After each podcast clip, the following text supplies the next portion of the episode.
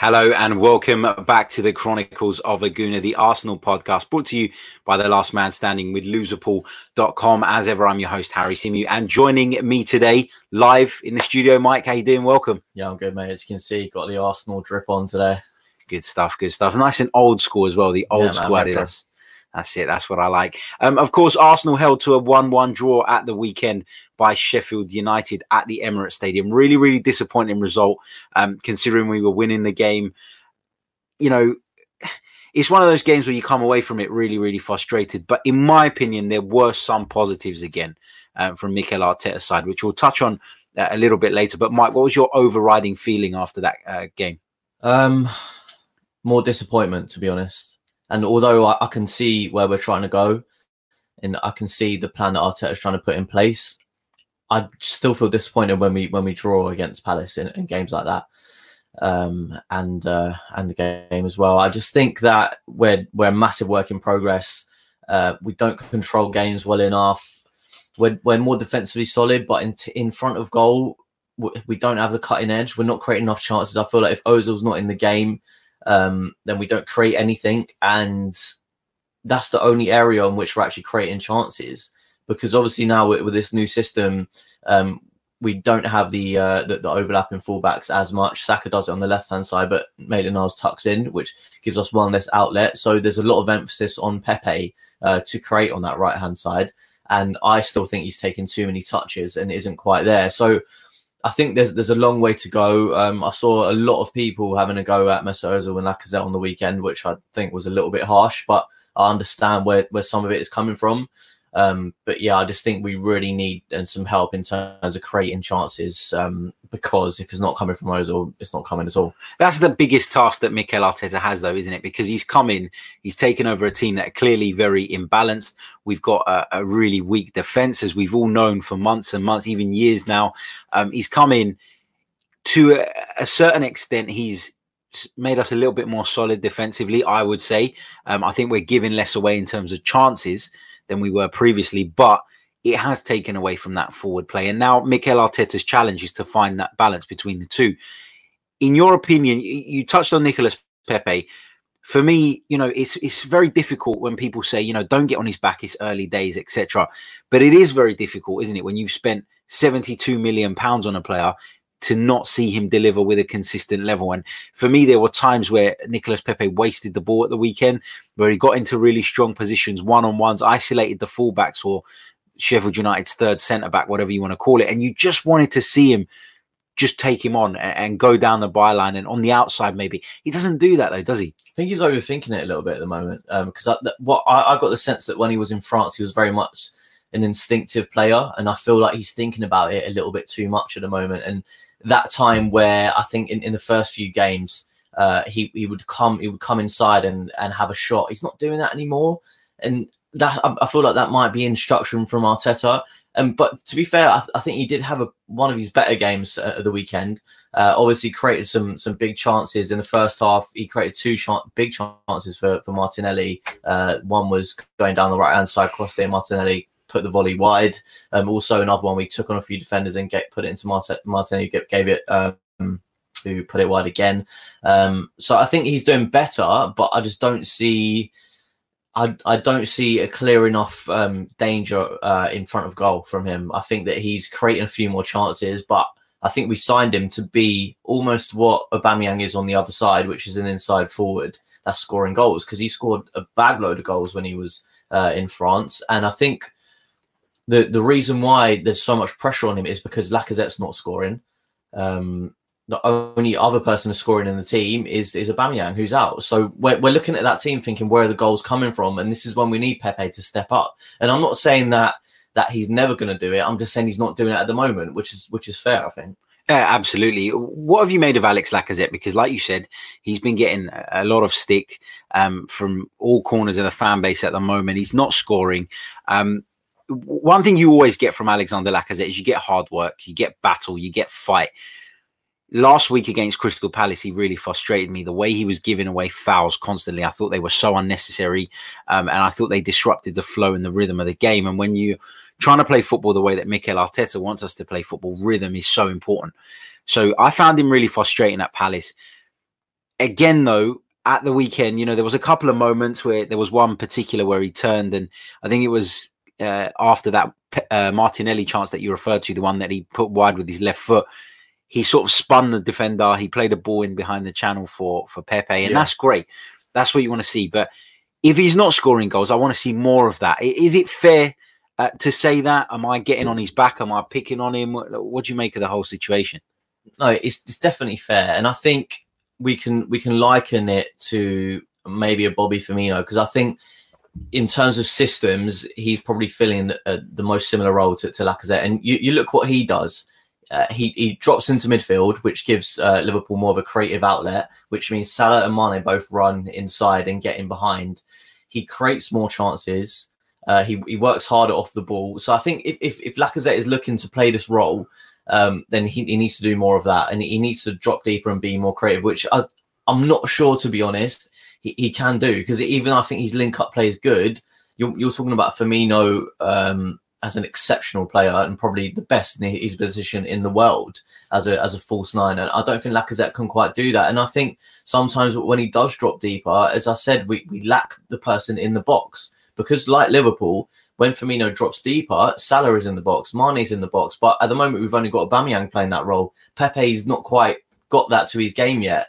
So if if Lacazette's not doing that and he and, and he's not scoring goals, I really think it's a problem. Uh, I think also for him, it might put the rocket up his arse that that Eddie Nketiah has come back from on loan because he, he might challenge him. Obviously, came on for him on the weekend. I think we could see more of that. Yeah, absolutely. And it's obvious that Mikel Arteta has been very impressed with Eddie Nketiah in training. He's, you know, there was lots of talk uh, about him leaving almost 24 hours after coming back from Leeds, and that's not happened. He stayed. Um, it looks like he's staying for the rest of the season. Um, and, you know, Mikel Arteta sees him as a, a viable option, I suppose. I guess for me, it's it's just getting a little bit frustrating. And like I said, I, I fully back Mikel Arteta. I'm going to give him time. I, what I like about Mikel Arteta is I can see what he's trying to implement, and I never had that under Unai Emery. At no point did I ever sit there and say, actually, it didn't work today, but I understand what he was trying to do. I did see that at the weekend with Arteta. I have seen that um, in weeks gone by, but the results are becoming frustrating. I guess the positive thing that you could say is that we're not losing as many games. Um, we're drawing them. Draws have been our downfall this season. If you look at the league table, it's, it's what's really, really cost us. Is this season a bit of a write off for you, Mike? Do you think that we can still challenge for the European places? Because me personally, if we're not going to make the Champions League, I'd rather we stay out of the Europa League. Yeah, I was just going to say that actually. I think t- to be fair, in, in, terms of league position, it's it's pretty much a write off. Um, and also that I think if we sort of aim for that, it, it takes the pressure off. And you know, if results do turn around, I mean, if we beat Chelsea, I think we're only seven points uh, off the top four, which when you look at the team at the moment and how inconsistent they are, and the fact they can't beat Sheffield United and the likes of Crystal Palace, would would tell you that you know they're not going to recover that deficit. But you never know. Like if things turn around, Aubameyang obviously comes back from suspension. We start the team starts clicking together. It could happen. But I think in terms of what should be a priority, I think purely just trying to get the players to understand the system so that when the Europa League comes about, um, we can go deep in that, and that gives us the best chance of uh, of Champions League next season. Uh, it's going to be tough. There's, there's a lot of good teams in there. I think Inter Milan are in there, Ajax are in there, so it's not going to be easy. But I think it's a tournament; anything can happen. We obviously got to the final last year um, under Unai Emery, so I, I, I don't think there's a massive reason why we can't do that. I just think we need to we need to improve as a collective. But saying that, I think if we do go with this more defensive approach, I I I can't see a reason why that's not a possibility. in The Europa League this season. Yeah, absolutely, and, and I mean. When we sit here and we say, you know, we, we couldn't beat Sheffield United, we couldn't beat Crystal Palace, we're probably being a little bit harsh here because historically they're two clubs that Arsenal should be beating. That I completely, you know, acknowledge that. But Sheffield United are flying in the Premier League this season. They've made some really difficult games for some really top teams this season. They've shown their quality. They've shown how organised they are. Chris Wilder's done a fantastic job there. And Crystal Palace got a draw at the Etihad this weekend. Yeah. So maybe we are still living in the past in the sense of we are looking at these teams and saying, we're Arsenal, they're Sheffield United. We mm. should be steamrolling them. But that's not necessarily the case at the moment. Where Arsenal are at the moment and where the likes of Sheffield United, for example, find themselves, it is two complete opposites. It's as though we've swapped roles, and it, that's the thing. I think maybe because we, we're encouraged by Arteta and we want to see him do so well, we always feel that disappointment when we come away from those games without all three points.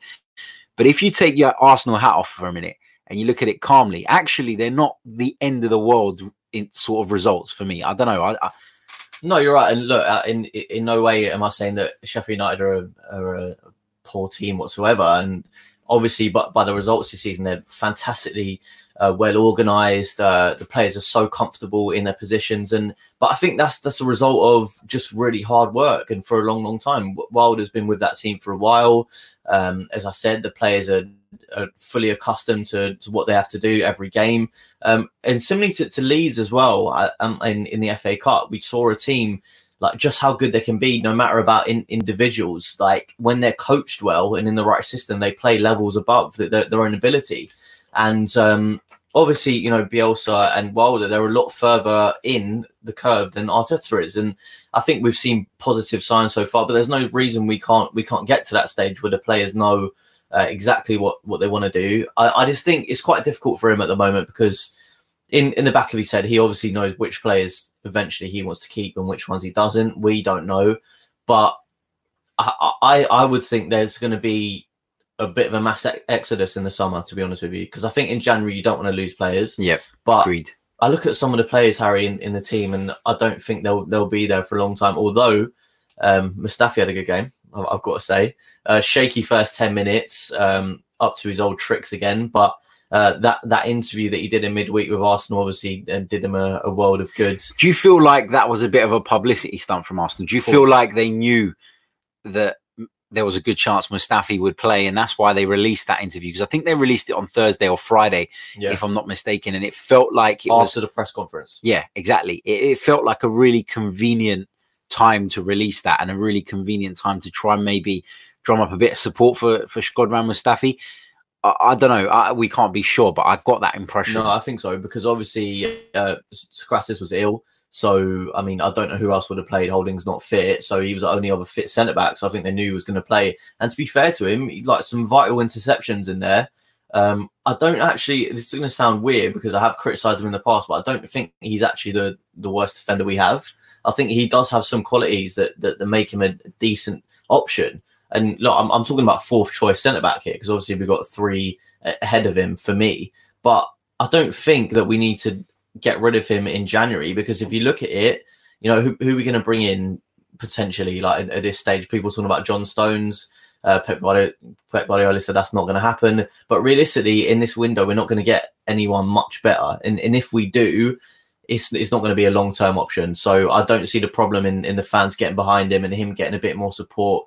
Um, because that's one thing that I've really been impressed with Arteta is that he's turned around what seemed like bleak futures of some players like Xhaka. I mean, look at the reception that he was getting before, and and people are actually starting to give him a bit of respect now, which is which is so good. Mesut Ozil, I mean, it only took a few games for the Arsenal Twitter to start um, bashing him again, which I think is a bit crazy, but. Um, that's seemingly what Arteta's done is just improve players and try and get the fans on side. The thing with with Mustafi is what he brings is it aside from like some of the good interceptions that you said, I think he makes us a lot more comfortable in possession at the back. And if you want to play out from the back, that is key. I'm not saying that Mustafi should start every week. I'm not saying that for a minute. And I know that I'm going to get some abuse in the comments for saying this. But what he does bring. contract? mm, I wouldn't go that far just yet. But what he does bring is he brings. Uh, far more ability on the ball. And there was a couple yeah. of really decent balls he played out of the defense. The sort of diagonal balls we were seeing David Luiz play against Crystal Palace. Mustafi played a couple into the channels yesterday. He tried a few passes that didn't come off as well, um, but the ideas were right. Um, in terms of Mesut Ozil, people slagging him off saying he hasn't got a direct assist in X amount of games, whatever. That's not the point here. The point here is that when Mesut Ozil win, gets the ball, the play flows, the play moves, he picks people out. My criticism of Mesut the other day was that there was one instance where he got the ball on the edge of the box, and I wanted to see him just open up his body and just fire it towards goal, and he didn't. He tried mm. to square it again. That frustrates me a little bit with Ozil. But when he's in the team, the play flows better. He's working a lot harder than he's ever worked in an Arsenal shirt, I would say. So, you know, people on the one hand were saying, oh, he's not working hard enough, get him out of the team. Now he's working hard. They're picking on something else. Is he the best number 10 in the world? Absolutely not. If you said to me I could have Kevin De Bruyne instead, I would bite your hand off. But that's not the reality. Yeah. This guy is an Arsenal player. We're stuck with him, whether people like it or not. And to be getting on his back when he's playing the passes, he's releasing the likes of Pepe, the likes of Martinelli. If they can't deliver later on, then you know that's not necessarily Mesut Ozil's fault, and we shouldn't always be looking back to going he hasn't provided a direct assist. I think that's that's sort of a caveman attitude, and it's the is. attitude of some fans who are obsessed by statistics.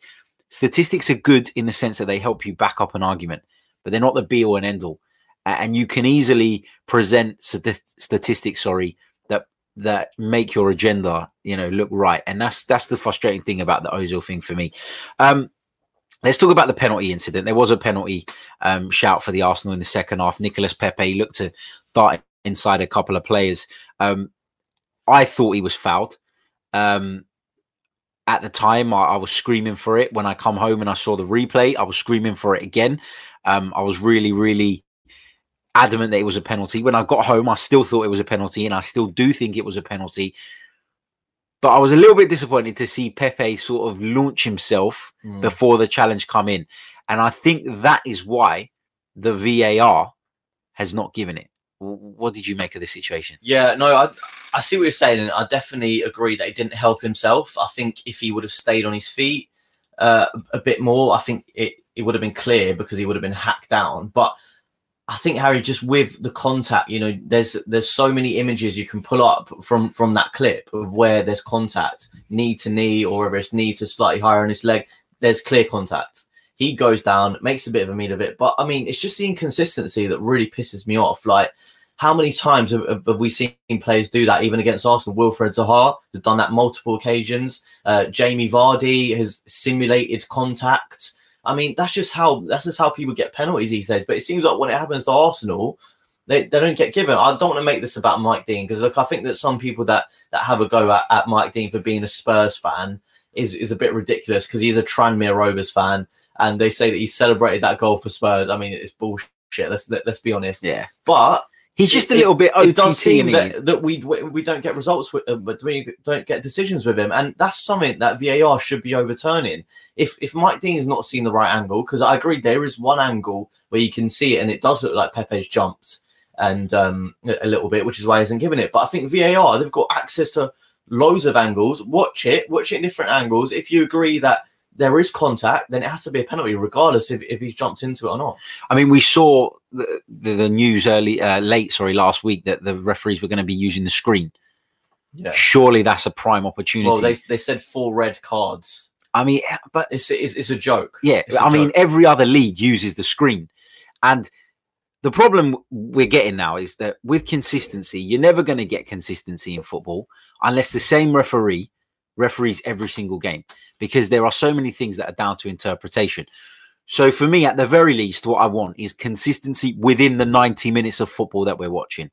And the only way you get that is if one man makes the calls. Yeah. And Mike Dean, in that situation, needs to be told to go and look at his monitor. Now, I don't like Mike Dean. I think he's a fucking arsehole. I hate the way he flaps around the pitch.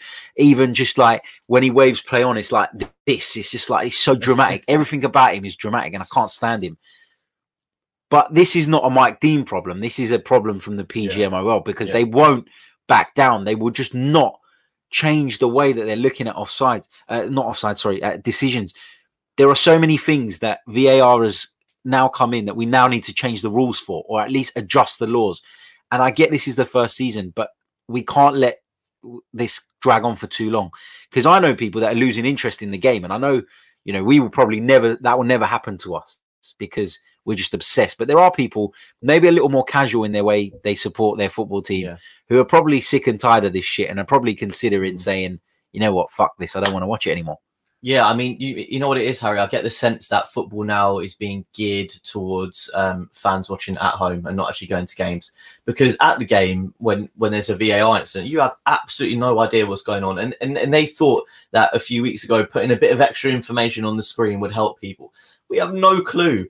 So this this is what I mean, like with the Amazon stream showing every single game, um, you know, on on TV at, at the same time or on a website you can click. I think that's where it's going. I, I think honestly think that that football, that clubs, that the FA don't care about fans in the stadium anymore. They would much rather have um, tourists there. They'll, they'll much rather have people that aren't from there because they're going to go, they're going to buy merchandise, they're going to do all, all these things that, that us fans won't do. And I think that's the way that football's geared towards. I, I wouldn't be surprised to see, you know, it turn into a bit more like the, the American franchises where they can milk as much money from us as they want. And that's why I feel like VAR is not changing because they don't care. Yeah, absolutely. I, I take all those points on board. And I mean, for me, I, I want to make this clear because I don't want non-Arsenal fans to be listening to this and thinking that I'm sitting here saying there's a massive conspiracy against Arsenal because I don't think that's the case. You know, there have been some decisions that we've been on the wrong side of. Um, there are some decisions that I think we've maybe got away with. There was one at Man United. Uh, I thought Kolasinac handballed it in the penalty area and we got away with that. Um, of course, VAR saved us because we had a goal that was a mile onside, ruled out initially.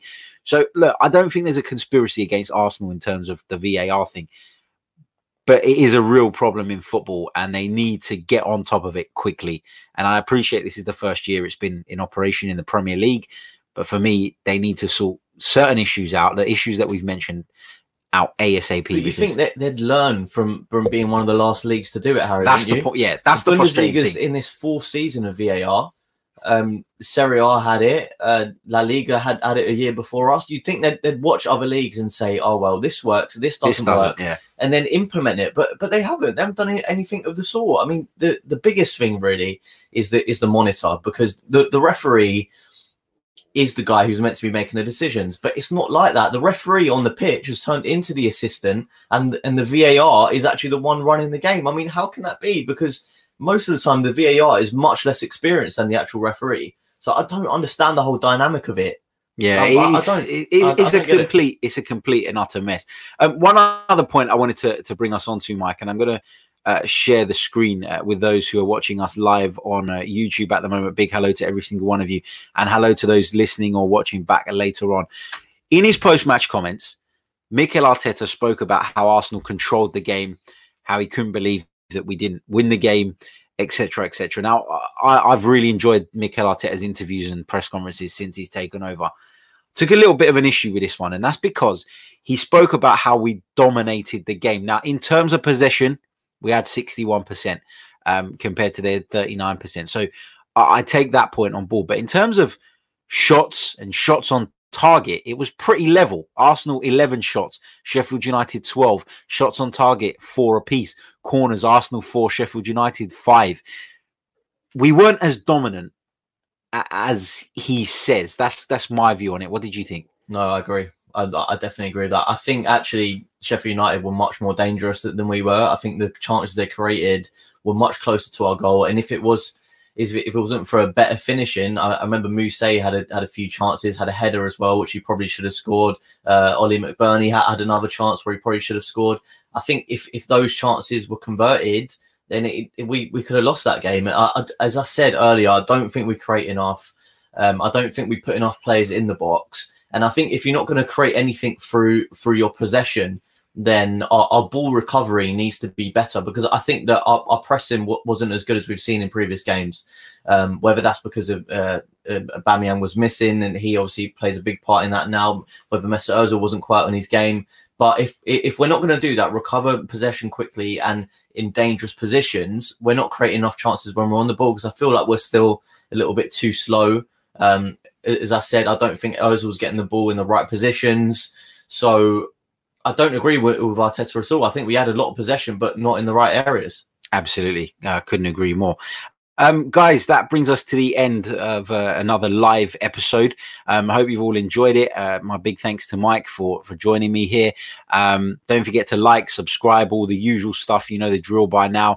Um, and we'll be back tomorrow with some more content. I'm going to leave you with a brief message from our sponsors, loserpool.com. Check them out, sign up, play the game, um, and you can win yourself up to a thousand pounds. You can take on your mates as well. Um, last man standing, but in reverse, you pick the losers rather than the winners. So do check it out, and uh, we'll be back very soon.